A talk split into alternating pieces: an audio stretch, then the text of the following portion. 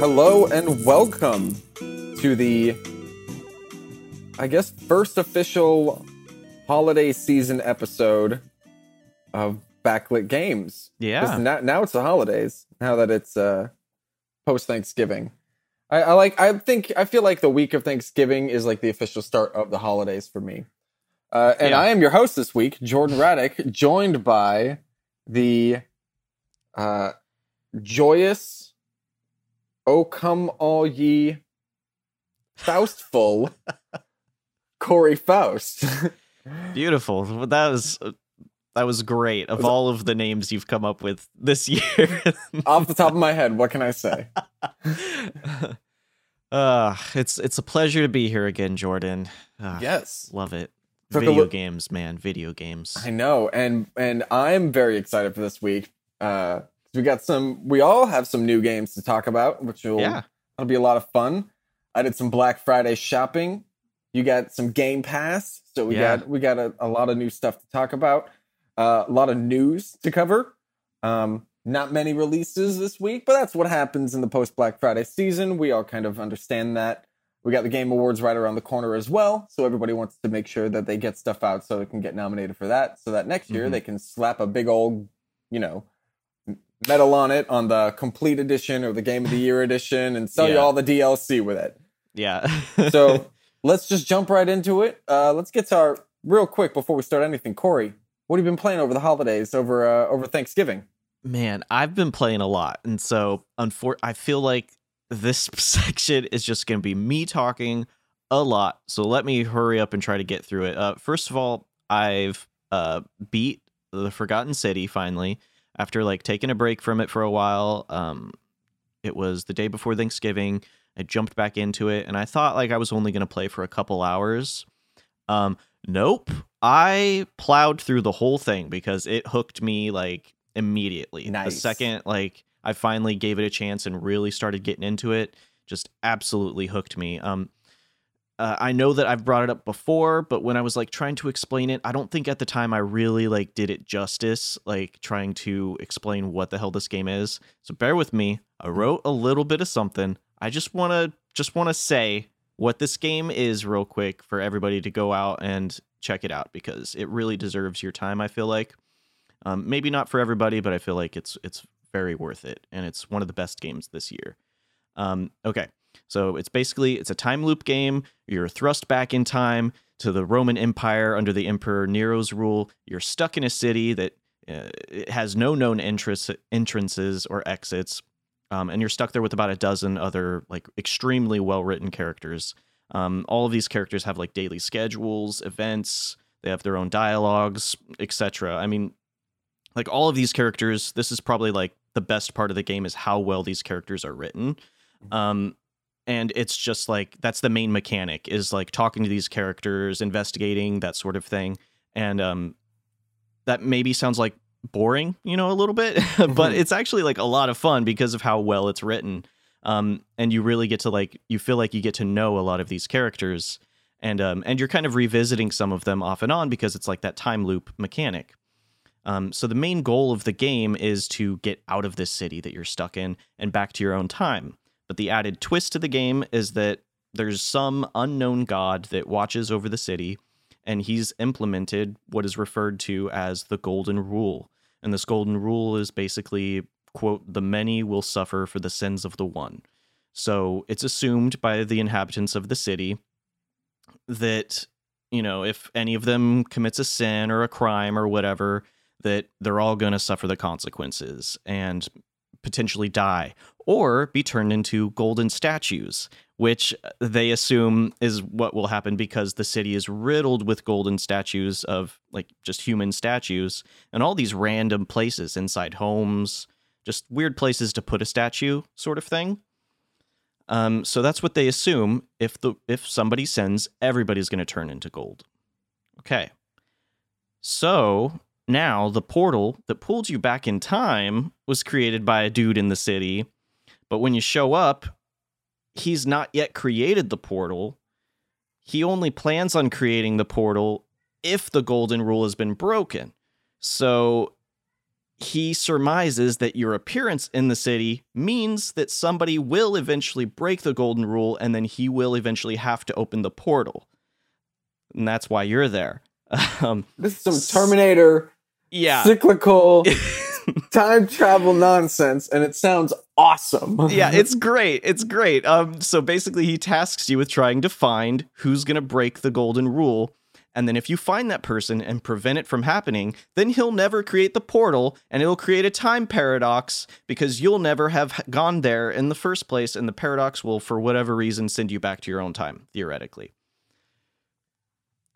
That, that's okay. the game. That's the game. That, that sounds great, man.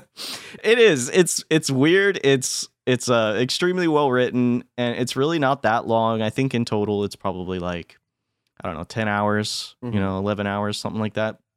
But very, very good. Uh, highly recommend that. Um, I think it's out on not just PC, but I think it's also on like PlayStation. I think it's on Xbox also. Pretty sure it's on Game Pass, um, which I just played on Steam, but definitely worth checking out. Uh, another game which I've uh, checked out, uh, which has just kind of popped up recently. I saw a lot of people talking about it on Twitter uh, is called Exo One, which I'm just going to pull the quote from their website because it's kind of a weird one. Um, so this is from the developer's website. Quote: Exo One is a surreal exoplanetary ex- exploration game. Drift and flow across enigmatic alien landscapes using a gravity based movement system. Atmospheric diffused visuals are merged with otherworldly sound effects and a hypnotic electric guitar soundtrack.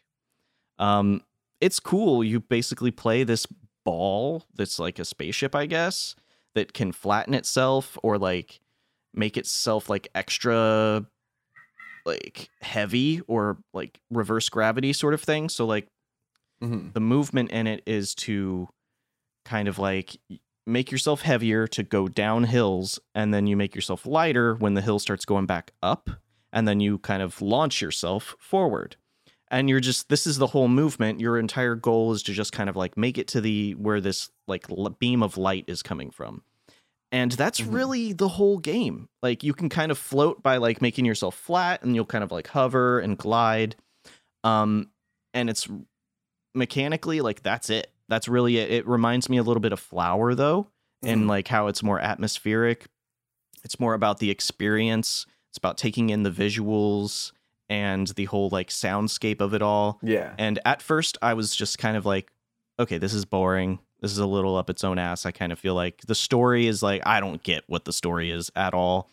But uh but after I gave it a little bit more time, I it's just like so extremely relaxing. It's like so zen like to play this game. It's really cool. It's games like that are beautiful, aren't they? Yeah, ah. it's it it really is. It's it's gorgeous. Um and it's just like a very pleasant experience. Mm-hmm. Um and I guess it's only like 2 hours long. I, I probably got really close to the end of it cuz I played for close to that time. But um yeah, really cool game. That's also on Game Pass. So. Game yeah, Pass that's the, is such a great deal. It really is, man. Uh, it's crazy. Like, why is PlayStation, PlayStation doing something like this? Yeah, PlayStation and Nintendo both, man. Fucking get Seriously. on it. Um, last game I'm gonna bring up, and I was kind of dabbling in some other uh, smaller games on Game Pass, but I, I wasn't playing them enough to really like make comment. But the last game I want to talk about, and this one, at least right now, so far, is probably going to show up on my Game of the Year list. Mm-hmm. Um, is Unsighted. Uh, this is on PlayStation, PC, Xbox, Switch, um, but I've been playing on Game Pass, and uh, it's amazing. It's this pixel art, 2D, top-down Zelda-like. It's got a bit of Metroidvania, a bit of Dark Souls mixed in, and uh, it's so cool. It's got like these RPG mechanics. Um, the combat system is like uh, combo based. So like you can equip a main weapon, you can equip a side weapon, and then you can kind of like upgrade those weapons or mix and match sort of thing. Um, and then you want to try to like build up your combo against enemies because then your your weapons will deal more damage. Um, it's Zelda in the way like it has these puzzles throughout the world.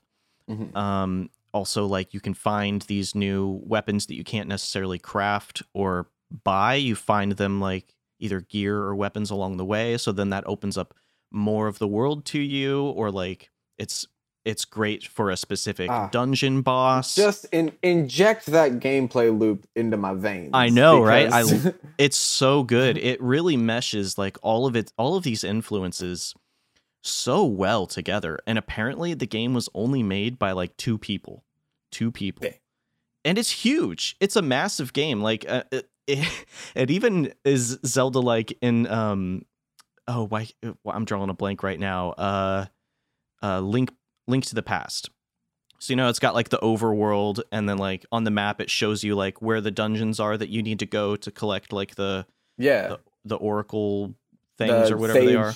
Yeah, yeah. sages or whatever, the wise women or daughters of the wise men or whatever the hell they are at the, at, in the game. Yeah, after you get past the beginning part in Unsighted, uh it opens up the map for you and it reveals like you know the map's not exactly broken down like that Zelda game, but but one of the characters is explaining like where you need to go to collect like these, you know, shards. Mm-hmm. Uh it even places these little markers on the map just like in the Oh, and linked you know linked to the past and it's it's so good man i i can't recommend this one enough like if you only take one of my recommendations of what i've been playing uh, this week take that one and and just have a great time it's gonna be you're gonna really enjoy it so nice. and that's what i've been playing i'll shut up now Well, I, uh, I finally went out. Well, not went out. I guess I downloaded. I finally downloaded um, Fist of Fluffs, which was recommended uh, by my friend Huge, which we talked about uh, a couple weeks ago. It's the uh, the cat fighting party game. mm-hmm It's exactly what we expected it to be. I played it with my girlfriend for about an hour, uh, and we played like the destruction mode and stuff, and like fought each other. Went went through all like the different modes. We made a cat named Mitten. named Nice, Mittens. nice. Uh, we wanted to name the cat Muffin, but uh, it wouldn't let us name it Muffin because muff is a bad word. So it, it would put a star where the U is.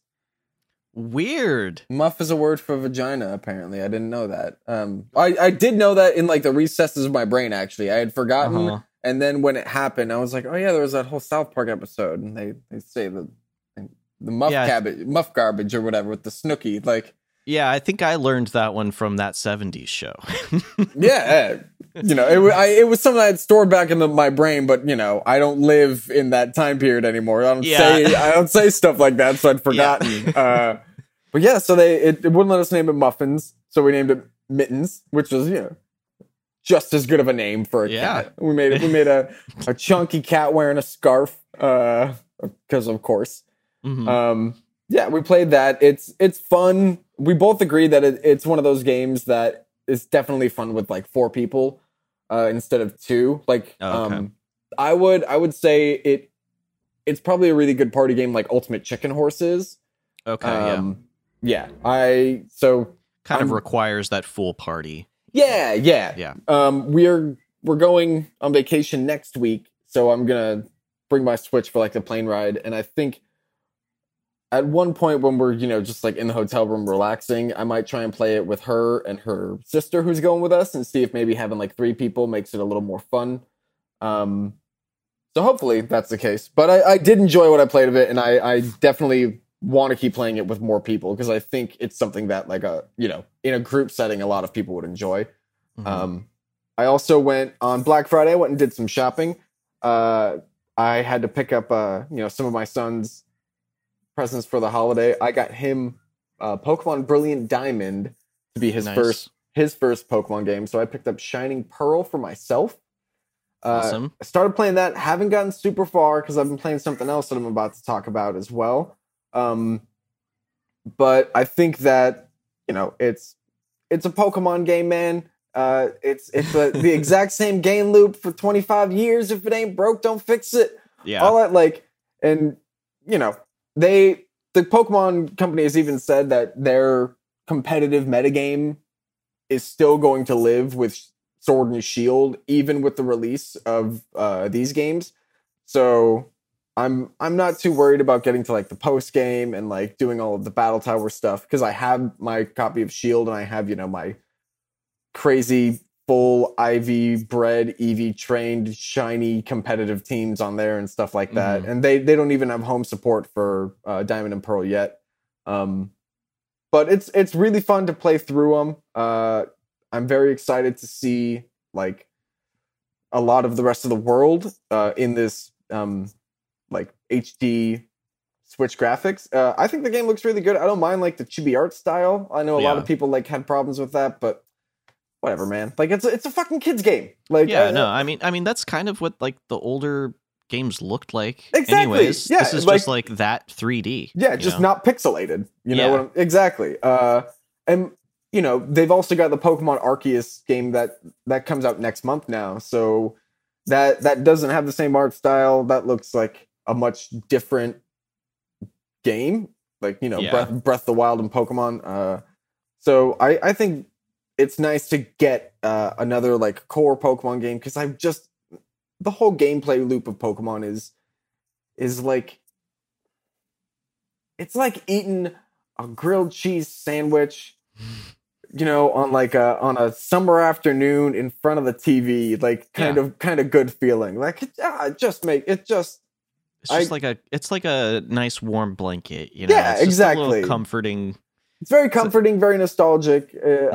i i enjoyed a lot and you know i'm very excited to like share this with my kid experience it with him and teach him how to how to be a master and then one day gift him a bunch of like shinies and stuff uh when i Mhm. when i know that he's not gonna destroy his game cart and lose them all or something um but what I've been playing the most and what I'm really most excited to talk about is I got the Guardians of the Galaxy game for PS5 and nice. I got it for under 30 bucks at GameStop on Black Friday. And I feel like I'm getting away with highway robbery for buying this game at this price. It's easily my game of the year right now. oh wow. Okay. Uh, it is the best way to explain like the gameplay is Uncharted meets Mass Effect.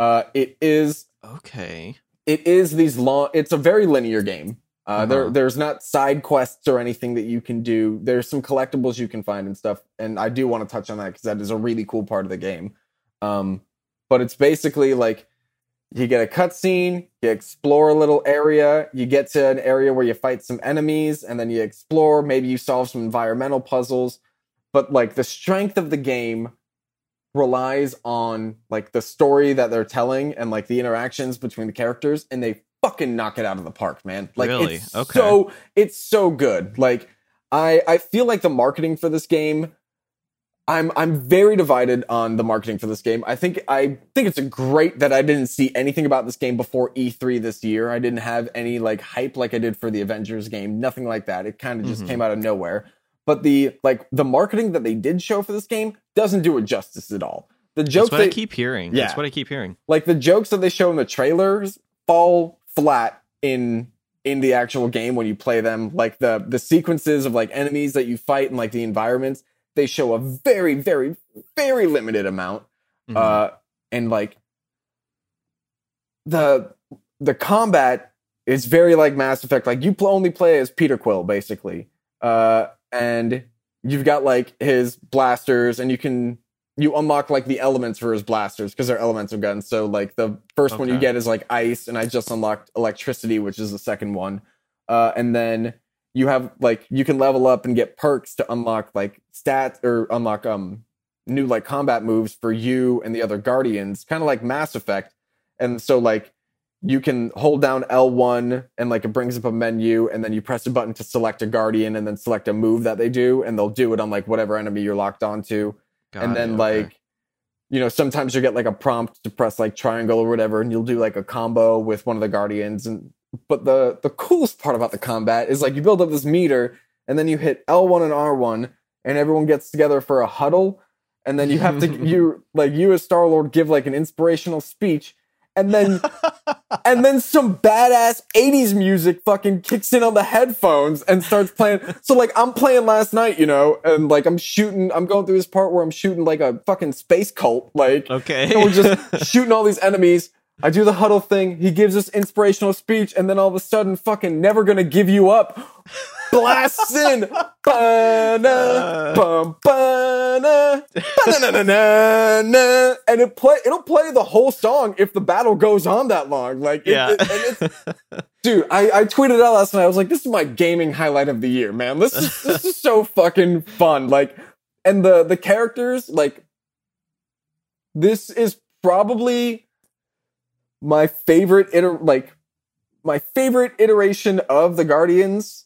The, Okay. sa- the same way that like the PS4 Spider-Man is like my favorite iteration of Spider-Man, honestly hmm because I think they get a lot of things right that like the movies don't get right, and like I love I love the Guardians of the Galaxy movies. Don't don't get me wrong. I think they're super fun. Like I love them Yeah. both to death. Oh yeah. But like Drax in this game is such a well developed character. Like Peter Quill isn't as much of like an idiot, you know. Like hmm uh and they they the collectibles in the game like the way like you you'll find like certain collectibles around like the map and stuff and you'll get a prompt that says like you can ask someone about this back on your ship. And then you'll get on the ship and they'll say like oh you can go to this person's room and talk to them and so like all the collectibles do they don't give give you like you know new weapons or anything. They just unlock conversations that you have with the guardians where you get like more backstory like to them.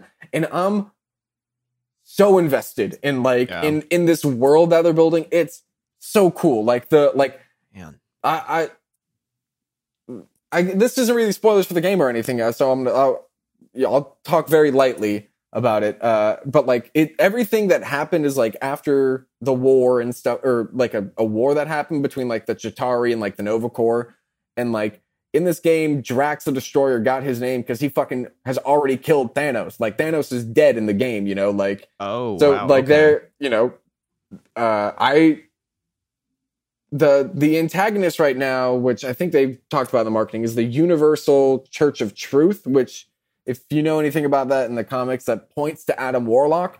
I haven't gotten i haven't seen adam warlock in the game yet. They've like they i'm I think i'm a, just about like halfway through right now. Okay. um so i'm interested if he if he pops up. But like they've had a bunch of cool like easter eggs. Like at one point i had to go through this like trans-dimensional like teleporter thing and like Mhm. you're like passing all of these like different time periods and realities and like you you'll hear like avengers assemble like ripple through one and then through another you hear like hey look it's spider-man and it's like they throw like cool little easter eggs and like you at one point you go to Knowhere and you explore the collector's museum and he's got like a ton of shit in there and like there's even stuff like you can at one point you're on like a nova ship and you can read like all their all the characters like criminal files and like Mhm. there there's so many cool little like Easter eggs and world details that like I was reading stuff and I was like, oh, I bet this is gonna happen, and then like a, like an hour or two later, like the thing that I thought was gonna happen happened, and I was like, bam, nailed it. And then there's other things that I'm like, that sounds like something that they're teasing for a sequel. Like that doesn't Okay. that doesn't sound like a thread that's gonna be wrapped up in this game. Like that sounds like a like they're laying a thread for a future game. Uh, Everything you're saying, man. I. God damn it! I gotta get this game. Dude, out. I uh, uh, gotta uh, get this game. if you can still get it on sale, like do it. It's it's only from what I've read, like about 18 hours, like just to run through the story once. Oh, that's great. That's But perfect. which is yeah, that's that's like 20 hours is kind of like my sweet spot on a game. yeah, Um, I love that. but ah, dude, I am I am loving it so much, man. Like the they and I know we talked about when we when we talked about the the game of the year nominees, um, how it was nominated for like best soundtrack. I will Mhm. say the actual like score of the game itself is really cool and like Okay. they they very sparingly use like the licensed music in the cutscenes and stuff. It Okay. mainly shows up just in that one huddle mechanic, which makes it so much cooler when like the music actually kicks in okay. there are there are times like it, it also on your Milano you can like randomly you can you know scroll through music and play it when you're on your ship and stuff. Mhm. But um, it, it from what I've like noticed about like the story beats around the music, it's not as uh like it's it's not as prevalent as I thought it would be. Like the music doesn't play a huge role like it does in the first Guardians of the Galaxy movie, like where the Yeah. the music moves so much of the story. They That's that that's what I was worried about too, because I I just like sometimes I don't know. It takes like a really killer like licensed soundtrack for me to be like, yeah, I love this licensed soundtrack. let me but- tell you, do you want to fight a space octopus tiger thing while Wake Me Up Before You Go Go is playing in the background? because you can! And Yeah. I did! And it was amazing! Oh my god, I gotta get. I gotta see if this is still on sale at least on so PSN. good. yeah, it's uh it's really really fun uh i i highly recommend it to anyone out there um i i'm almost certain that someone will uh or that i'm almost certain that that you know the game will will go on sale again shortly soon Mhm. just by by sheer v- virtue of how these kinds of things work um but i i i can't i can't praise this game enough man it's Yeah. so good uh and the last thing i want to touch on is play the avengers spider-man update oh, uh and it it it they didn't do a terrible job um They didn't, man. Like they're really trying. They're really fucking trying. Like, but here's the problem: is they are they're going up against like Insomniac Spider-Man, and Yeah. uh, like they definitely take a lot of inspiration in the way that he controls and his move set and stuff like that. Mhm. Um, I my main problem is I don't think the voice acting is as good. okay. And uh, from what I've seen, I, I played for a little while, and I can't tell how long like the mission chain for Spider-Man actually is. Like how much of his like he doesn't get a full fledged like story expansion like the other characters have gotten because he's an exclusive. Uh, he Got gets it. what's called like a hero event. So there was like a cutscene introducing him, and then I've done like a bunch of missions and like have not seen another cutscene specific to him since. So I'm guessing maybe I'll get one more oh, near the end of this, and I, you know, I don't know if it's worth it to play these same grindy ass missions that I've played over. Oh, it's they- like the same missions too. Yeah, they they haven't added a, a ton of new content. Um, they they are reworking a lot of like the cosmetic system and the loot system and stuff like that, and they're making a lot of good changes to that. But I, I'm not here for that, man. I'm here for story shit. Yeah. that's that's what I like. So that doesn't um yeah, I I It's a bummer. I I, I've I've seen some video of it, and and I I know you you could probably confirm this, but like it looks like he plays pretty stiff for what you would expect from a Spider-Man. I mean I think that the I don't think the video that like IGN posted uh is like is a good frame of reference. I think that's a really bad actual like sh- showcase of how he plays. I think he definitely Okay. plays better than that.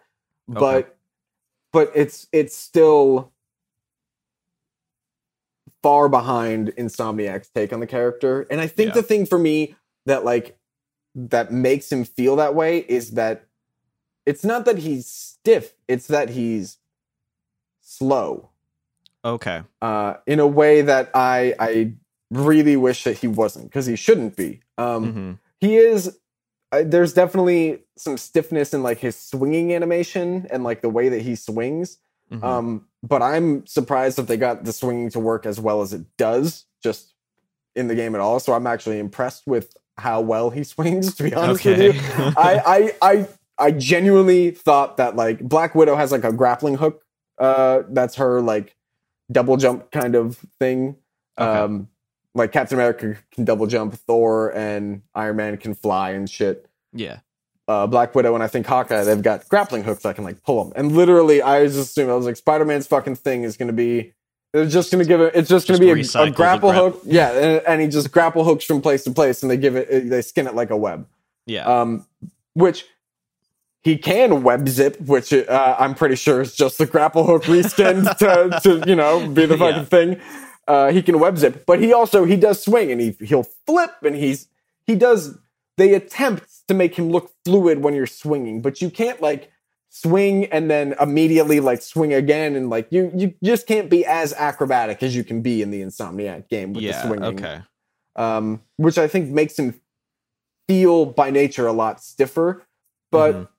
you know, I, I really think they did the best they could. I really think they got shafted having to shove in a, a console exclusive character into this game. They already got shafted having to make it a games as a service game, and they got shafted again because their sister studio, Eidos Montreal, came out with a better Marvel game a year later. Man, like fucking a. yeah. I mean, who who'd have thought people just wanted like a Marvel game that you know wasn't trying to you know nickel and dime you for all these microtransactions. the the best thing that I saw something online uh, that said Guardians of the Galaxy is to Avengers what Jedi Fallen Order was to Battlefront 2. And I'm oh like, yeah. yeah, that is a per- that is absolutely. completely perfect comparison. Like Uh huh. it is a response to all right, look, we fucked up with a live service game. Here's a really good single player game to sink your teeth into. hmm Um, Yeah, it's like those games are trying to just monetize too much, you Yeah. know, to where you're taking the heart out of the actual experience. Like when when you know, I know that video games are inherently like they're different than a lot of different art forms, right? You know, because we are interacting with them. We, you know, there's Mhm. a mechanical, you know, nature to video games as well. But like in art, you can you can tell most times in art when it is just like corporate art, you Yeah. know, and that's what like those Battlefield, that's what that Marvel's Avengers is. It's like it's it's hotel lobby art is what yeah, it is. Yeah. yeah, I I uh I think this shit I I totally lost my my thought because you got me talking Oh, about uh, hotel lobby. No, what what uh No, yeah. I, I I really I think this game really just got got a bad beat cuz it Oh, now I remember. It could have it could have monetized itself, man. If they just Yeah. made it good. Like it's it's the hottest property in the world right now. Like Yeah. it- all they had to do was make a good game that people want to play, and then be like, "Oh yeah, you can also buy the skins from the movies," and then people Mhm. fucking throw money at that shit, dude. Like, yeah. if it was good, I would have bought all. I, I'd be playing this. This would be the only game I'm playing if it was good. If it was good, bro. Like, I bet you Disney just. I bet you it was Disney that wanted like one of those. uh I've heard it was Square. Oh, really? I've heard that it was that it was, you know, Crystal Dynamics was working on it. It was going to be a a, a linear story game that had some co-op elements, like drop in, drop out co-op for to Mhm. play as a party, or you can play single player. And then they said no, like Square came in and said no, games as a service wow. Because they were like, it's the Avengers, we can monetize the shit out of it. And then they, Yeah, that's true. and you can you can kind of tell when you're playing the game because like shit you can play it on game it's on game pass i would i would say play through the story at least so like you'll get this frame of reference you play through the story and you're like oh that's just act one of a better story like i clearly just played through act one of a game like the Mhm. way that this ends this is wrapped up way too quickly. Like what the fuck? Like Yeah. so yeah, uh, I I really think that uh, this game just needs I don't know. Maybe I think it should get like the Final Fantasy 14 treatment and get a full reboot. Like a full two like I it's gotten a 2.0 reboot but like no it needs it needs a fucking re Yeah. reboot like The world is destroyed. yeah man just just have, have Thanos come in and Infinity Stone the bitch and like Yeah. be like wiping it all out restarting from the ground up. yeah, and there's like a new timeline. Yeah. I wouldn't. I would not mind um, at all. But yeah, so let's move on. Uh, Yeah. What do we got out, out this week? We've got some new PlayStation Plus games for December. Uh, Godfall Challenger Edition, which is uh, from Gearbox, uh, that dropped last year as a, a launch title for the PS5. That's like their melee uh, shooter or melee looter game that they've kind of got going. Um, yeah. We've also got uh, Lego DC Supervillains, which I think those Lego games are always a ton of fun to play through. They're through. always a lot of fun. Yeah, and I, Uh. I actually might download this one. Oh. it, it looks it looks pretty fun. yeah, I'm definitely downloading this for my kid. Uh, Yeah. He loves he loves villains. I don't know why, man. His his favorite his favorite person for a long time has been Sephiroth. oh, dude. Uh, I, I get it, That's man. I'm like. I'm like, yeah, man. It's a badass character design, but Yeah. like he's also the bad guy, dude. Uh, and then we've got Mortal Shell as well. Um, Mhm. releasing this week, not a lot, but uh, at least one noteworthy game that I wanted to bring up was the Advance Wars 1 and 2 Reboot Camp uh, coming on Switch. Advance Wars finally coming back. Good. More, I think we need more. Uh, I think aesthetically though, this rem- this remake looks kind of meh. I'm not. I'm not. oh, yeah. Like I know that we just got done basically saying like, oh, why are people complaining about the aesthetic change in Pokemon? Blah blah blah. Because it's kind of doing a similar thing, but I just feel like it doesn't land so well for this one. I get don't that. know. I get that.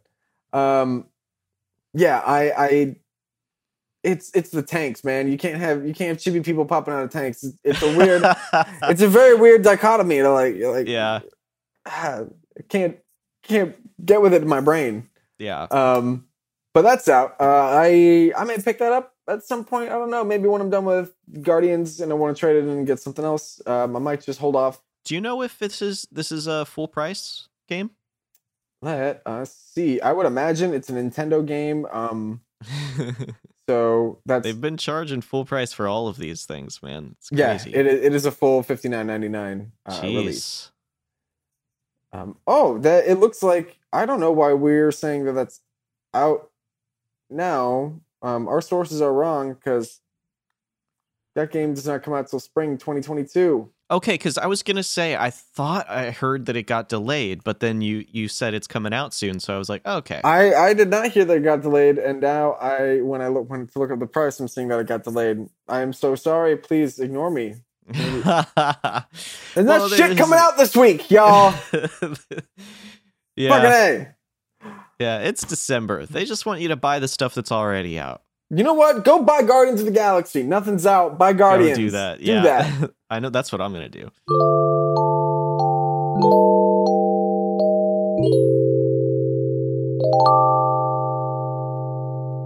Spent a, wasted all this time talking about Advance Wars. We're moving on to the news. Let's get to the news. Our first bit of news, and this is a good piece of news, I think. U.S. lawmakers have announced a bill to prohibit bot scalping of high demand goods. Yes. Politicians in the United States have announced uh, a new bill that is called the Stopping Grinch Bots Act, uh, which is aimed to target scalpers who use bots to snap up online inventories of high in demand items. As somebody uh, who buys sneakers, I'm happy about this because this also helps me get. Bro, I've been trying to get some dunks. Bro, Yeah. like, man, it's uh, I can't hit any drop anywhere because all these bots, bro. I'm, Yeah. I'm just I'm not even trying to like resell dunks. If anyone's listening to this and they're like, "You're trying to buy shoes and resell them," fuck you, man. I want to wear my shoes. Like, I'm curious how enforceable this is, though, because like if they're buying them with bots and then selling them, because it it if, as far as I understand from the verbiage of it, it seems like it's it's not the the process of buying it with bots that's illegal. It's the process of reselling it if you bought it with bots that's illegal. right.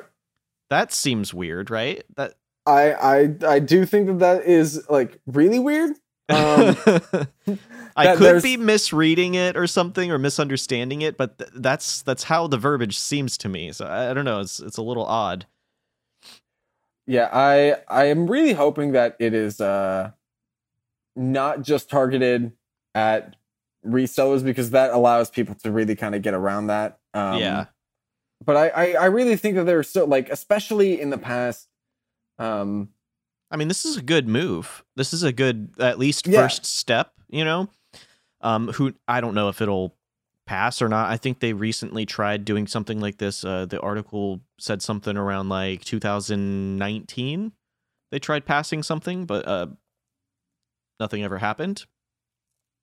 Um, previously, they did pass something like this in 2016, which did basically the same thing for, you know, bots uh, Mhm. and then reselling those uh, like tickets for public events.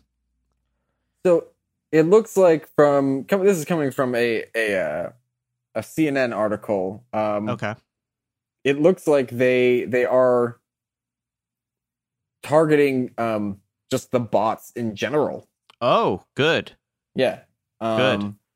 Which is great. Uh, so that'll that'll put the you know that'll light the fire underneath retailers to more you know to better yes, ugh, like because protect. a- a- as it stands right now, retailers don't care about about bot scalping. Um, no, and that's, it's it's all just putting on a good face. Anything that they actually do about it, Yeah. it's all half measures. Like that they don't really do a whole lot. Yeah. Um I I know uh, this isn't video game related related, but this is related to to this issue. Nike has especially been under fire lately. Um they have an app, the sneakers app. That's how Mhm. that's how you're supposed to try and get um like sneakers from them that like you know from raffle draws and things like that and like really Yeah. hype sneakers that release at specific times. I have been using the sneakers app on a regular basis for over two years. I've never won a single drop because of bots. Uh and and people are angry and nike is like oh we have to try and fix this. How do we you know change the I, I they call they the way they word it is like the the customer's satisfaction or success rate or something like that like with sneakers because right now it's at it they had some memo release that it was lower than like 60% and they wanted to get it up to like 80 85 or something like that Mhm. uh but even then like it should be 100 man like it, you shouldn't be selling any of your sneakers to people with bots like yeah. it's uh it's ridiculous. Uh so I'm hoping that this, you know, makes it easier for some of my friends to get PS5s. I'm hoping Yes. that you know, I can get some sneakers. People can get graphics cards now, build PCs again. Like Yeah, I can see this um going getting through Congress too this time because I especially with all of the like the supply chain issues that have been coming up. Yep. You know, and then on top of that, bots just making it harder and harder. You know, it's it's just a mess. It's it's hard getting any in demand good, like anything. Fucking toys. Fucking Pokemon man. cards. I had I had fucking Amazon I like two two and a half weeks ago. I had ordered an eight dollar my kids got like the Lego Mario sets. Mhm. I had ordered like a little eight dollar uh, suit, like the little power ups. You know, I'd gotten them like the frog one or something. I ordered it off Amazon two weeks ago. I got an email yesterday saying, "Yeah, it's been delayed. You won't get it till like the middle of next year." And I was like, "What the?" Or, or- or middle middle of uh, of January, like. yeah. And I was just like, "What the fuck, man? Like, no, I'm gonna go to I'm gonna go to Target and find it. Like, for, Yeah. fuck, like." It's crazy. I don't under, like. I mean, I do understand it, but I, I don't understand why uh, it's taken getting to this point for anything to be done about it. So, Yeah. uh, hopefully, hopefully this gets passed. Um, I'm a big fan, but we will we will take the politics out of uh, out of the rest of this podcast and move on to one of our favorite subjects, Kojima. Oh, Koji- praise be. Kojima Productions is launching a new film, television, and music division based out of LA. Uh, it is designed to take the game studio or the game studio's games to other areas of pop culture. It'll be led by Riley Russell, who's joining the company after uh, an almost 30 year uh, career with PlayStation in various roles. Uh, what, what, do you, who, what do you think is going to be the first artist signed to Kojima Records? The first artist. This is the first Uh, artist sign- Kojima signing. Who's the band that uh, plays in uh, Death Stranding all the time? It's like, it's it's that band. Why can't I think of it? Um, CHVRCHES. No, not CHVRCHES. It's uh, but yeah, they're in, they're there too. Low roar. Low There's roar. like there's like seven low roar songs in that in that game. That makes Something sense. ridiculous. Yeah, he'll sign low roar. He'll he'll uh start he'll make like co-direct a movie with uh, Guillermo del Toro, uh, starring Mads Mikkelsen.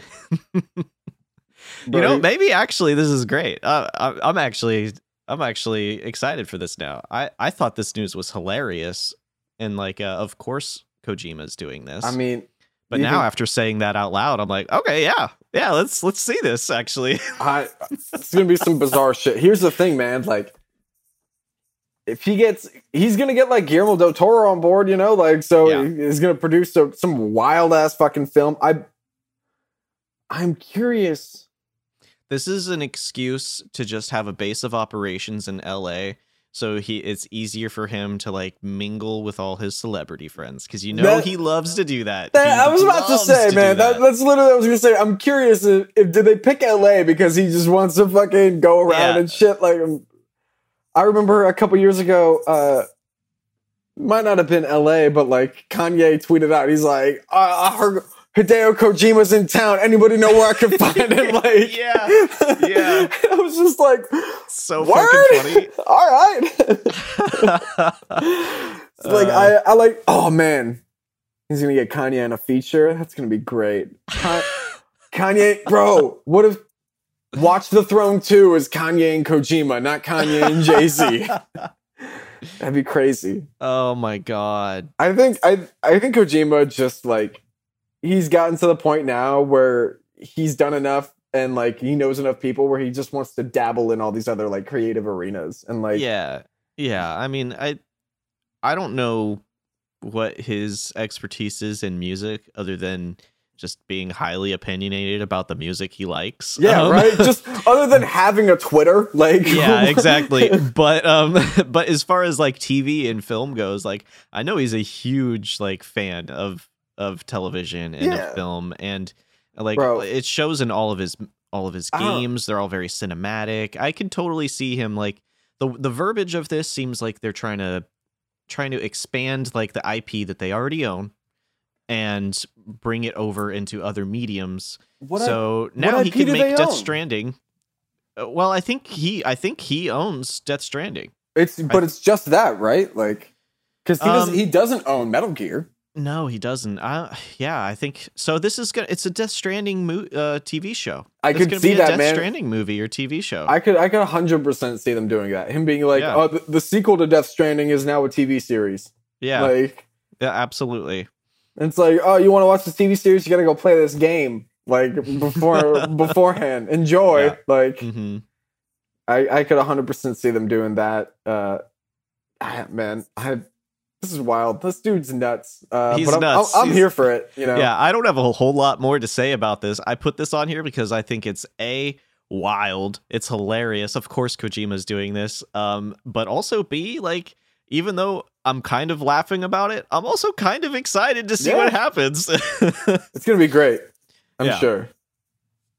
Uh, all right. Next up, uh, Epic has acquired Harmonix, apparently, which uh, is Guitar Hero coming back? Uh, maybe. I yeah, I know, huh? Yeah. Uh, the publisher said that the Fuser developer will work alongside them to create quote musical journeys and gameplay for Fortnite.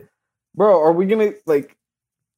I don't know, man. I are, are we are we getting Band Simulator inside Fortnite? What even yeah. is Fortnite anymore, man? You have I concert, know. They they have concerts.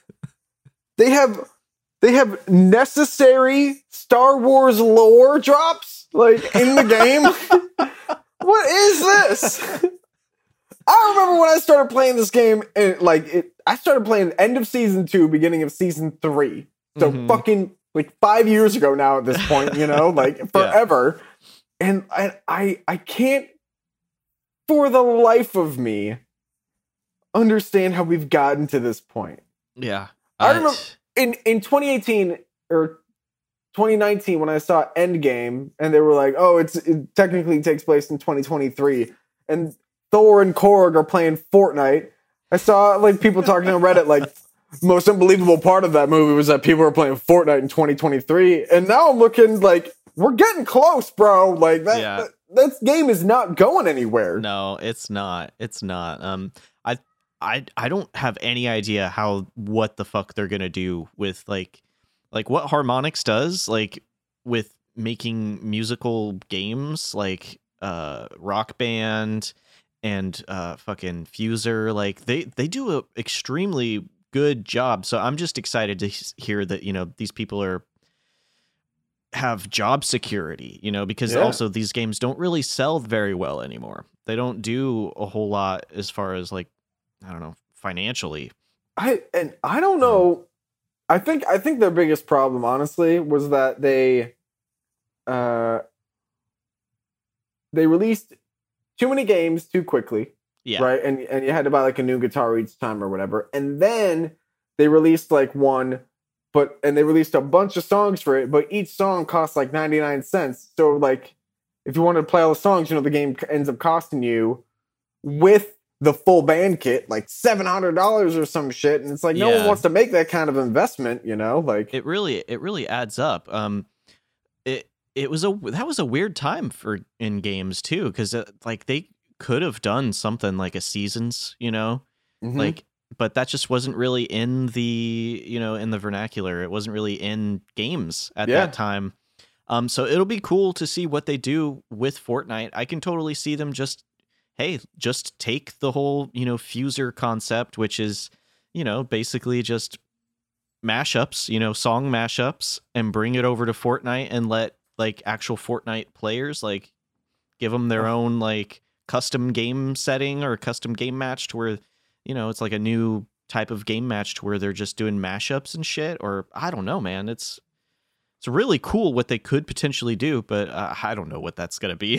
do you remember do you remember that time period between like 2007 and 2010 yeah, where where you couldn't walk into a person's house like you couldn't walk into a house party Mhm. without looking into the living room and there's like two people Standing in front of the TV yeah. playing Guitar Hero with like nine people just standing around them being like all right like drinking beer a- watching them play like It listening to the music weird Like, time, man. Like it was everywhere. I it mean, was it was at it was at bars and shit. Like, Yeah. I wasn't like frequenting bars at that time because I was underage, but like you would still see like pictures and video. Like it was everywhere, dude. Yeah. it was crazy man yeah. What a what a time.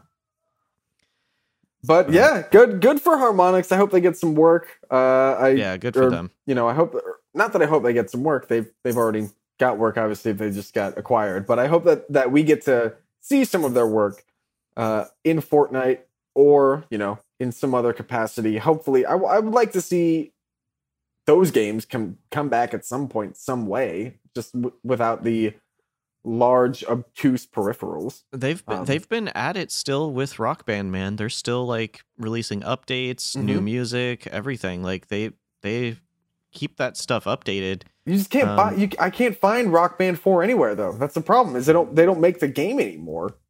Go buy. I buy it. I've looked. Rock Band Four PS4 in stock on Amazon. Eight hundred and fifty fucking dollars, bro. Like Yeah. what the fuck? Like Yeah. like for the for the band in a bundle in a box bundle, it's eight hundred and fifty bucks. If I want just the game, it's ninety dollars, hmm bro. Like what? What, if I want just the guitar? If I want, if I want just the guitar, four hundred dollars.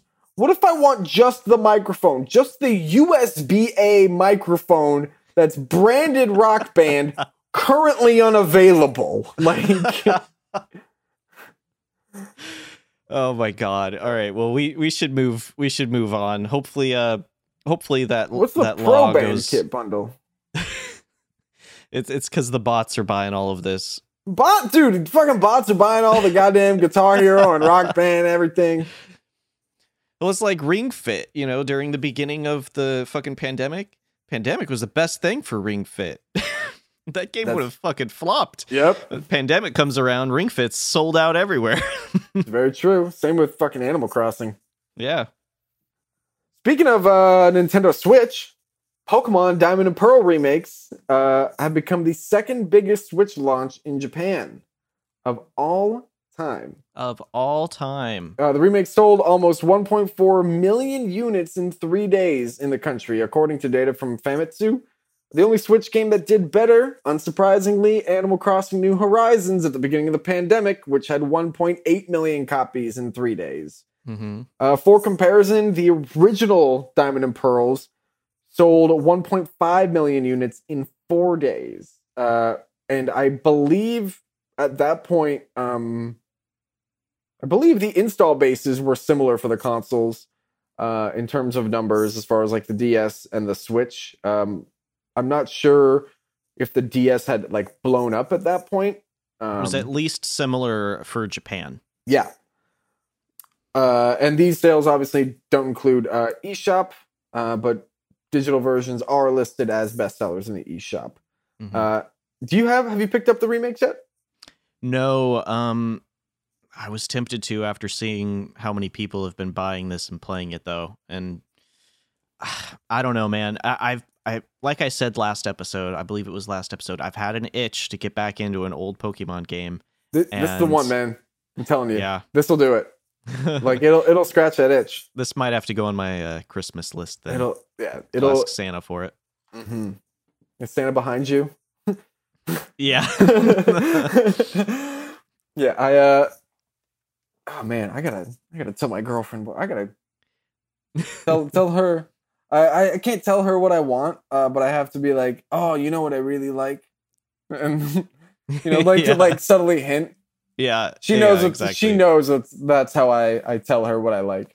My dad was asking me what I wanted for Christmas, and it's like, oh, I gotta think of some adult things to ask for because literally all I can think of immediately is just video game shit, and I feel like a Mhm. fucking loser asking my dad for video game Yeah, shit. you can't, can't ask your parents for that kind of shit. You gotta be like, Not uh, anymore. I gotta be like, I am an adult. Please get me Yeah, uh, like- slippers. Mhm. Like, you know, I need a new air fryer. Like, yeah.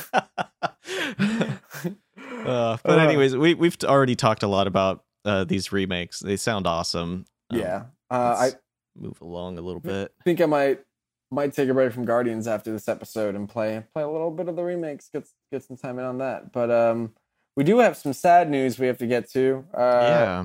Dragon Age 4's senior creative director has left BioWare. Matt Goldman, who was with the company for 23 years, has left. BioWare boss Gary McKay made the announcement in an email sent to staff, which read Hi, everyone. Hope you're well. I'm writing to inform you all that Matt Goldman is leaving BioWare. We have mutually agreed to part ways, and his last day is today. We understand that Matt's, depart- Matt's departure has an impact on you, as well as the game's development. Rest assured, our commitment to a high quality Dragon Age game has not wavered, and we will not ship a game that is not up to BioWare standards. As someone who has had an absurd amount of turnover at his job in the past six months, and I'm talking 26 people in the past six months. Holy shit. Yeah, which is that's a whole different story we can get into uh, on on an episode of the podcast if you want. I'll, I'll spill the tea once I once I'm able to leave this job. Uh, um, an email that reads like this means that they definitely did uh did not mutually agree to part ways.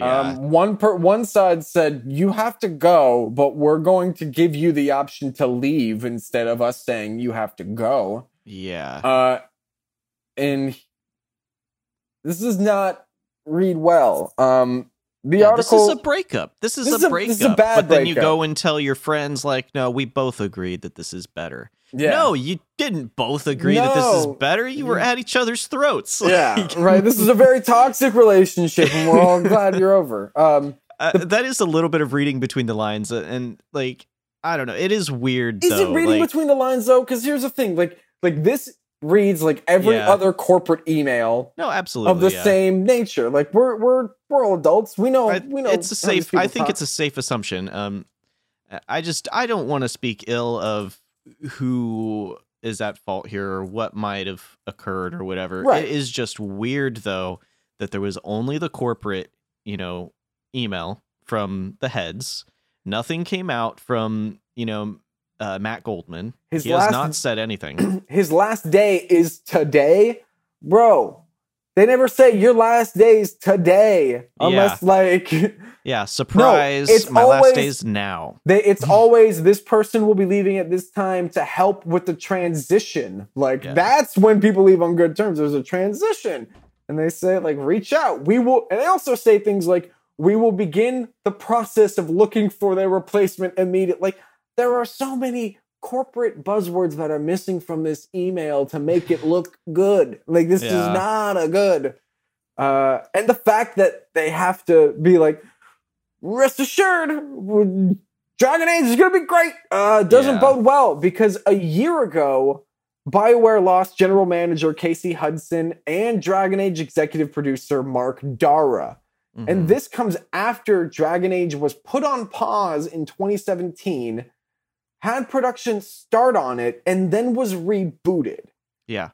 So and the the but- rumor was that it was completely rebooted because it was initially going to be a uh, games, of Service. games as of a service, service, game. and Anthem failed. yeah. Yeah, it was it was the knee jerk reaction again, uh, Mhm. which I I loved Dragon Age Origins and Dragon Age Inquisition. Like I oh I- Yeah. I, love those games so much, and I I want like I mean for me like Dragon Age and Mass Effect for me are like two sides of the same coin. You know, like they Yeah. they're very very much similar in in the esteem that I have for them and and what I think you know they bring to the RPG. they they both they create such uh believable and and like fascinating worlds and Yes. they write such Rich great yeah like, exactly and you know like the the mechanics of the combat is, is fine it's it's all right you know serviceable. Yep. yeah exactly it it serves to get you from talking to this character to developing the world in this other area and and that's that's what i go in and play those games for you know Yep. and but i'm so And I'm I I hurt for the the, the team. You I- know, the people who are still there and have been just yes, just toiling away on this.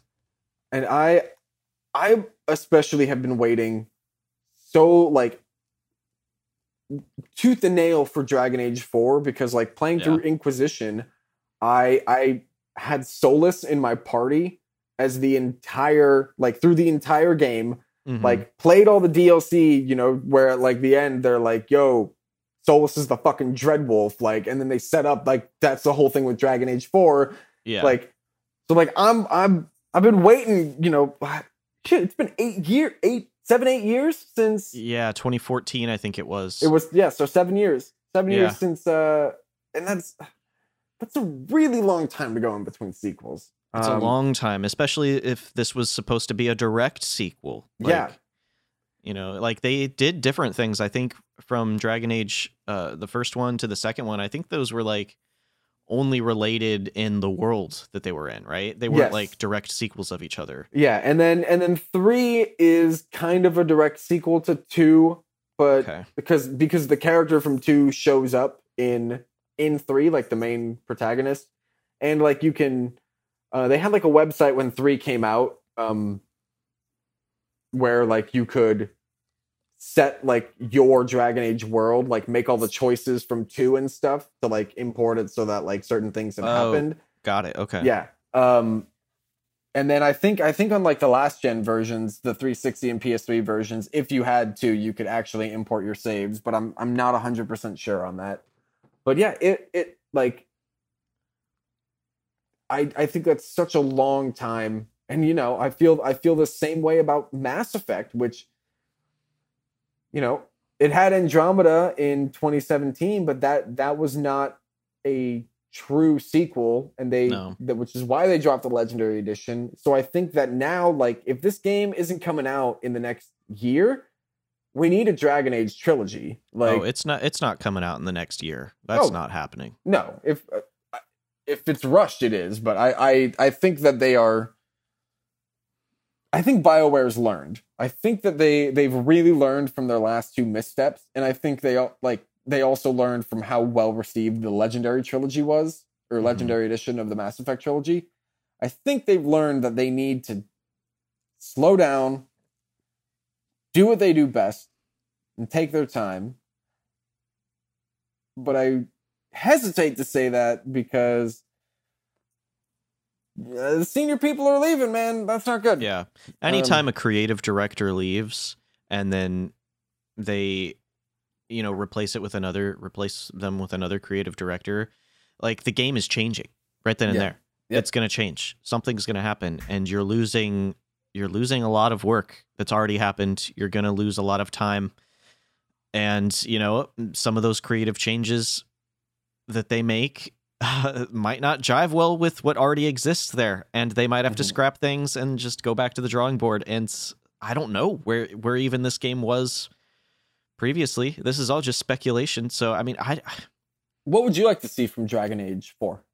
Oh man, just I mean just Inquisition, but you know, like polished. You know, Yeah. like I I just Yeah. want that, just more polished. Yep. You know, it doesn't have to be anything crazy. It doesn't have to like make me reevaluate what it means to be a action RPG with Nope. you know choice with you know mechanics No. and dialogue and all of that. No, no, man. Like Dragon Age Inquisition was like game of the year and over like a hundred different outlets. You know, it was my personal game of the year that year. Um, just just give me another uh, reason to jump back into that world. That's it. You know, I, I, I think a lot about how we, we talk often about how certain games don't need to like reinvent the wheel, blah, blah, blah. And, uh, you know, to, they just need to do what they're good at and then just do it and do it at, to a high level and like, you know, I'll be happy. Uh, and then like, you know, we turn around and we shit on games like Call of Duty or Battlefield who turn out the same thing every single time.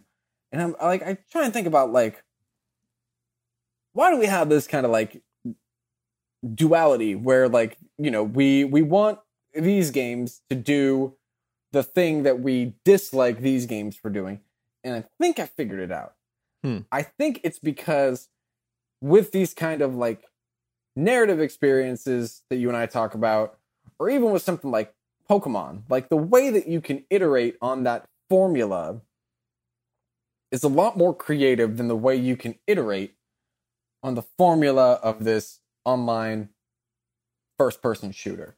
Yeah. Because with that you can you can place it in so many different settings or time periods. Um you you can give it, you know, a few different guns or whatever, but I mean all all of the guns across the games are relatively the same. All of the Yeah. locations across the games are re- relatively the same. Mm-hmm. Uh every everyone's faceless. There's no when it's pers- like a competitive shooter too. It's like you have a certain standard to that that you kind of have to adhere to. Yeah. Otherwise, you lose a lot of like the competitive shooter scene. You know, like. But when it comes to like these other games, uh, if they just reiterate on a formula that that's already winning, you know, that's already great, yeah. uh I, I feel like that that serves it better than like say the Call of Duties, you know. Right. And I I I agree to to the same point. I just think it's Yeah. I've I've found it interesting that we we do that, but I I I definitely agree and I think that like even even with something like Pokemon, which that's essentially the same formula, right? But like what are they changing? Like the entire you know, like the area where you're exploring. It's it's completely different, you know, like vastly different than than something like uh Call of or one Call of Duty to the next. You know, like take Pokemon Sun and Moon, which is set in like a Hawaiian tropical island and blah blah blah, and then compare it to uh the next Sword and Shield, which is England, you know, like a very much much different ecosystem, much different like the the world feels a lot different. But if you look at Yeah. like Call of Duty, look at like Nuketown versus I don't know, like fucking anything else, man. They it just it it I, I can't even think of anything. And I only know Nuketown like as a name in my head from working at GameStop and that was a pre-order bonus. Yeah. But like I uh or even if we look at something like Dragon Age and like the way that they're able to iterate is like sure it's the same sort of like core gameplay mechanic, but like the story is different and that's what we're here for is the story. It's completely different. I think exactly. I think if we got a Call of Duty that was like, this is Call of Duty, but we set it a, a thousand years in the future. It's a thousand years in the fucking future now. Everything looks nuts and all crazy space age and shit. Half your Mhm. humanity is destroyed. All of your guns are wild ass fucking laser blasters and shit like that. yeah.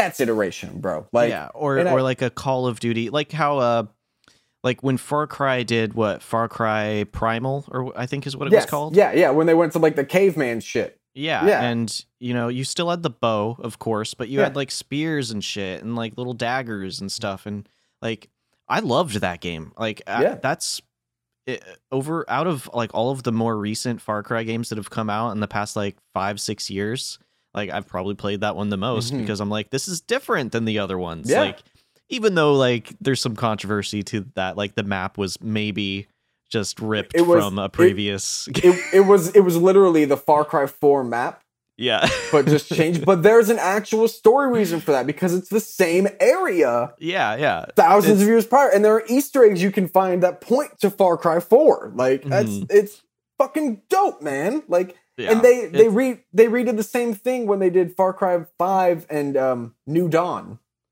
The because at the end of Far Cry 5 a nuke oh, goes off. okay. And then New Dawn is like however many years later when the when everything's growing back and shit. Like mm-hmm. and yeah, that's that's iteration, man. Like when Yeah. when Battlefield first went to like World War One, I, played the shit out of that. One because like I'd never played a World War One game before. I played a bunch of World War Two games and shit, Yeah. but like never World War One. So I was like, this is different. This is cool. If Battlefield was like, fuck it, Revolutionary War, muskets and bayonets, like Hell yes. Dude, Hell yeah. I'm like, I'd be like, sign me the fuck up, bro. Are you kidding me? Like, I'm playing the medic. I'm walking over to somebody with a thing of cocaine and I'm rubbing it on them and like, yeah.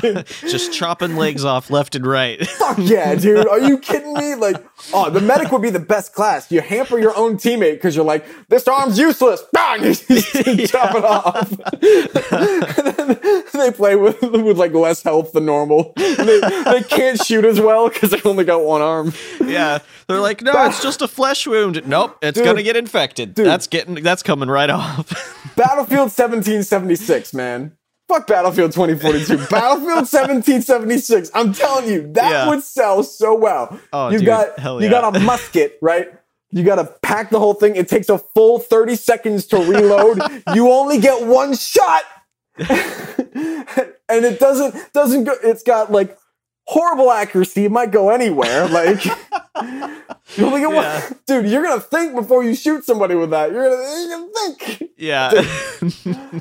we're gonna develop this game. I'm gonna I'm pitching this to Dice. yeah.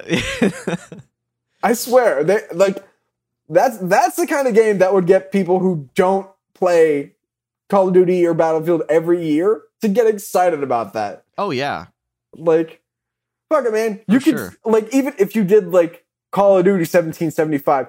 You could still do like the zombies mode, but now Mhm. they're they're red coat zombies. Like, yeah, that'd be so great. Oh my god. You're welcome, Activision and EA. I'll take We- my check by mail. Yeah. oh my god. Ugh. But yeah, we should we should move along. I mean, kind of speaking of uh, iteration a little bit. Uh, Yeah. Speaking of Kind of. iteration, this this is a very good segue actually. Uh, yeah. Bethesda um, has launched a new docu series called Into the Starfield uh, about their um, development of their new game Starfield, which drops as of right now 11 11 2022, 11th anniversary of Skyrim. Definitely not a coincidence. Uh, they've released one episode so far. It's about seven minutes long. Um, it's led by game director Todd Howard, studio director Angela Browder, and art director Matt Carofano. Um, discussing uh, in the first episode, at least, they sort of discuss the origins of what they call the new Bethesda Game Studios um, and how they sort of got to the point of making Starfield and and what they've kind of learned along the way with some of their games. Did you get a chance to watch it? What'd you think? I did, yeah. I, I enjoyed it. Um it felt a little it felt a little uh in Todd Howard fashion, like kind of like self indulgent. Oh yeah, oh, everything Todd Howard does is very Yeah. like I'm I- Todd Howard. yeah. yeah, it definitely felt a little bit like that, but um also it was it was nice. It was good to see them talk about Starfield and some of the inspiration for it. Um I wish we could have seen a little bit from Starfield, you know, like maybe uh, it did show like some concept art and stuff like that and Showed uh, some shots from the trailer that we've already seen as well. Mhm. Yeah, um, I imagine the rest of the series might, you know, might actually reveal a little bit more here and there. But Is, um, is it just me or did they show more Skyrim footage than anything? yeah, they actually did. They it was just mostly Skyrim that they we showed. talked a lot about Skyrim. Yeah, I can't Yeah. remember. They literally talked about how that game won't die. Like they were like, we've been playing Skyrim for 10 years. People keep playing it. Like, yeah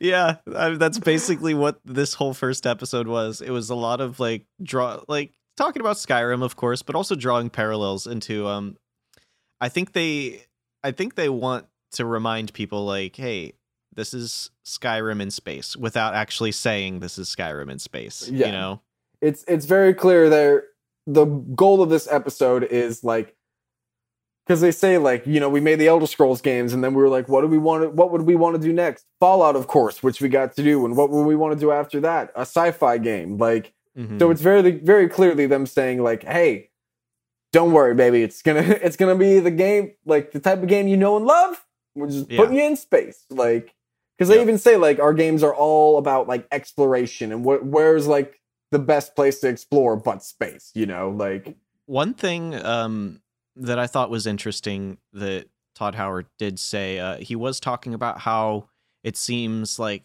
I don't. It's going to be more like scientifically like realistic, I guess. yeah i i i was curious about that too because it was like you're going to other planets which requires faster than light travel um Mhm. or cryo freezing yourself for the hundreds of years it takes to travel between planets. so neither of those are technology we have, Todd. What do you know that I don't? Like yeah, I'm. I'm really curious what uh, what he means by that. I think it, Um, it it may be more of like a Like in the environments you're in or something. I, I don't think that. I think it's gonna be more like um grounded in the sense that like interstellar is grounded. So like Okay. Uh every everything will look very contemporary or Mhm. or maybe a slightly i don't even want to say postmodern because it, i don't think it'll even go that far yeah. um i think you know this can't be set in the far future from now maybe i, I would say it's probably like 2050 or like 2100 or something like that yeah. um, because like from the art that they've shown, you know, the uh, like that rover that they showed a lot of concept art of, and the satellite, like Mhm. they they look very similar to like what we have today. So it doesn't look like it's super far in the future. Um, yeah. This isn't like Elon Musk's version of the future. thank God. I'm very glad it's not. Dude, can we can we fucking kill him already? no, just let him get on his spaceship and go to Mars and want- stay there. Bro, I want to go to Mars. I don't want him to be there. Like, No, he let him be the first human to be buried on Mars. I'm totally fine by that.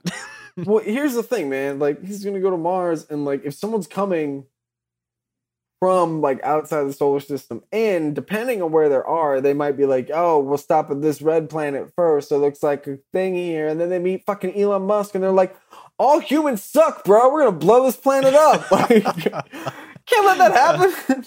yeah, Jesus. Yeah, he's gonna start talking to the aliens about like, well, like, really, we're probably living in a simulation, you know? and they're gonna be like, Like, "Oh, oh, my god." I can't deal with this guy anymore. Like, what fucking terrible frat party did I stumble into? but anyways, uh, Uh, Starfield doesn't seem like it's gonna be anything like that. No, thank God. I wonder. I wonder what Todd Howard's future looks like. Oh I, uh, God! I- I know that you can't climb ladders still, which sounds like a weird future, but Yeah.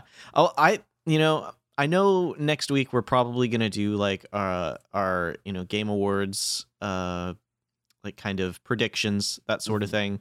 So I'm gonna put my flag in this right now, and this is like such an easy prediction to make, but I predict that we're gonna see more Starfield. We're gonna see something new from Starfield oh, at the Game Awards I uh, that's a, a safe prediction. yeah, I feel like this is a good build up towards that. They're releasing this series before the Game Awards. Um, I imagine I don't know how long the series is going to go, uh, but I imagine it's going to last even beyond the Game Awards. So what they have the first like episode or two uh, before the the awards, then at the awards they show something about the game, and then you know the last like episode or two of whatever this series is, they you know kind of talk more, dive more into what it was that they showed. Right. I could see that. Um, I if if we're going there, I, I want to say that my uh my early speculation for next week's Game Awards is that I don't know. Because because Geoff Keighley said that one world premiere has been in the works for two and a half years. Oh, Said this a couple days ago, and like that's got me thinking. Like, what what could that be? What could that be? You know, what did he Um, tease two and a half years ago? Dragon Age. I I I would I think it, here's the thing is I think they could show off because the last Dragon Age teaser we got was 2018. So I and, it, I and it was just like the like the name, right, or yeah something it was like that. it was just like a Dragon Age like Dragon Age. I I think Yeah. that we could get maybe a glimpse at that. Um. I but my bold my big prediction is we see nothing from Breath of the Wild 2. That is that is my big and safe prediction. yeah. I, I don't see Nintendo showing anything about that game off until E3 of next year. no, no, I don't know. We'll save these predictions though for next week. That'll be a lot of fun. We're we're allowed one prediction this episode. There That we sound- go. that sounds good. Yeah, I mean, uh, there there have been some some fairly good reveals at, at the Game Awards. Um, yeah. Like they had like that Bloodborne tease for one of their first ones. I think that was 2014 actually. Uh, 20 wait, no, that wasn't Bloodborne. That was uh that was Sekiro, wasn't it? Uh, well, I what I remember was 2014 at the 2014 Game Awards was when when they showed off gameplay of Breath of the Wild for the first time. I remember Oh. it was very early, and a lot of things they showed it on the Wii U. Ton of stuff from that video didn't make it in. Okay. Oh man, we, I, I might I might want to talk about that more in depth next week. Yeah, we'll have to. I'm gonna bring that. I'm gonna I'm gonna find that video. Yeah, we'll do some research. We'll we'll look up previous Game Awards as well, so we have uh, some more to talk about other than our predictions. Bam, found it right away. Let's go. but all right, that's that's that's all the news this week. That, that is. Should all we wrap news. up the show then? I guess that's we don't really have a topic of the show. We was just a news heavy week since we were off last week. That's true. Um, next week will be got- our last episode of the. Wait, no, not our last episode. We'll have one. We'll have two more episodes this year. if we don't have a topic, I, I do got I do got one one question that I want to ask. We can we'll maybe spend like five minutes going in depth into this. Okay. What's the most memorable video game you've ever gotten as a gift during the holidays? Oh, Ocarina of Time. That's the first thing that comes to mind. I got that as a gift during the holiday. Um, I think that was a Christmas present. Probably one. Ocarina of Time. Good one. Yeah. Uh, second thing I can think of, it's also 64. Uh, was I got a Nintendo 64 as like a late Christmas present because my dad couldn't find it on Christmas, but I think it was like uh, it was like January. We found he Mm. found one and uh, got that, and I got uh, Mario 64, and I think also Pilotwings too. Nice. Yeah. So, yeah, those were great. How about you? Uh, number one is um, Twilight Princess, and it's it's tied between Twilight Princess and Madden 2007, and that's because Okay. I uh, I got them when the Wii came out. Like I got a launch model Wii. Um, my dad told me the story. He he had gone like two or three weeks straight. He had gone to like every store in the area in early in the morning before work like as soon as they opened to try and like snag me one because this was you know back in like 2006 way before like brickseek and you know like Yeah. you could really do a lot of online shopping at places and like like purchase and pick up and things like that you had to Yeah. go to the store and be like did you get a shipment in and then like you know Yeah. kinda. My, he he told me he did this for like two or three weeks until one day he was do he was at Target, you know, waiting, and he was leaving because they hadn't gotten a shipment, and someone was coming in to return their Wii that they had bought because they had gotten one and their wife had gotten one because they were trying to get one for their kid, and they didn't Mhm. need two, so they were returning. So my dad bought it off him, and then got Nice. me Twilight Princess and Madden. I was super hyped about that. And the second one is when I got my N64, which came with Pokemon Snap. But the most memorable part of that was I knew that I was going to get an N64, Mm-hmm. because I was a little shit and went through like my mom's closet as a kid and like saw my Christmas presents. Yeah. And so like I'd got my Christmas money early and I went to Sears and I bought Donkey Kong 64. My mom was hella mad at me because she was like, Well, if you bought this, you know what you got. And it was just like, oh, that's hilarious. sorry. Not even trying to hide it. It's just Nah. I uh I almost pulled the same shit a couple years later when um I got my GameCube. I I didn't know that I was going to get a GameCube, but I really felt in my heart that I was going to get one for Christmas. Mhm. Uh and Christmas Eve, I was do- me and my dad, and my brother were doing last minute shopping, and I had some Christmas money. And we stopped by GameStop, and I was looking at games, and I picked up a GameCube game. And my dad was like, "You don't have a GameCube. You don't need to buy that." And I was just like, "Yeah, you're right," and put it down. And like four hours later, I opened my fucking GameCube, and I was like, "Dude," because he let me open it on Christmas Eve to play it Yeah. before bed, and I was like, "What the fuck, man? This is could have bought, could have had Star Fox Adventures. Turns out Uh, he turns out he saved me because apparently yeah, game dodged a bullet there. Yeah, I dodged a bullet with that one. But I got I got that with Sunshine, and that was that was great. Yeah, I got I I I've, I've thought about it, and I'm like, man, I have a lot of like like Nintendo and the holidays are very like like Yeah. intrinsically tied in my childhood. Like Yeah. Yeah, I got a Uh, GameCube one time for that was a Christmas present also. My first GameCube that ended up breaking like a year later, but but yeah, that was a crazy I I should have mentioned that one cuz that Christmas um my dad fucking like went all out and hella spoiled me that Christmas cuz uh I think it was my birthday. So my birthday in August, I got a PlayStation 2 nice. And uh it had already been on the market for a little bit at that point. Um, but I got a PS2, and then Christmas that same year, I got a fucking GameCube and a OG Xbox. And so I have, like, All three of these consoles with a couple games on each console, and that was probably my first experience ever with like paralysis of choice. you know, like in the best way possible. But yeah, it's too much good stuff, man. too much. Yeah. That's a wonderful problem to have. I love that. Well, I think that's a beautiful note to end on. Yeah. All right. Well, thank you guys again so much for listening. This has been Backlit Games. You can find the show anywhere podcasts are sold. If you're listening on Apple um, Apple Podcasts, please leave us a review. Helps in the searches. You can follow the show on basically any socials uh, at Backlit Games. You, you can follow me, Corey Faust, on Twitter at Forycaust. You can follow Jordan, Jordan Raddick, on Twitter at Jordan is rad. Oh man, I had my most liked tweet ever the other day. It had like it had like 18, 18 likes.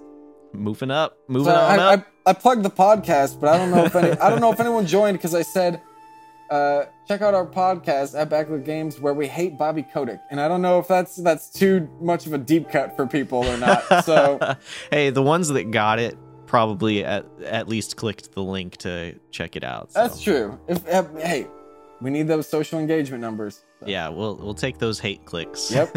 Bobby. Bobby Kotick hate clicks. Fuck Bobby Kotick. But anyways, that's been the show, everybody. Stay tuned for next week where we uh, give our game of the year predictions, game awards predictions, and uh, we'll talk to you then. We're out.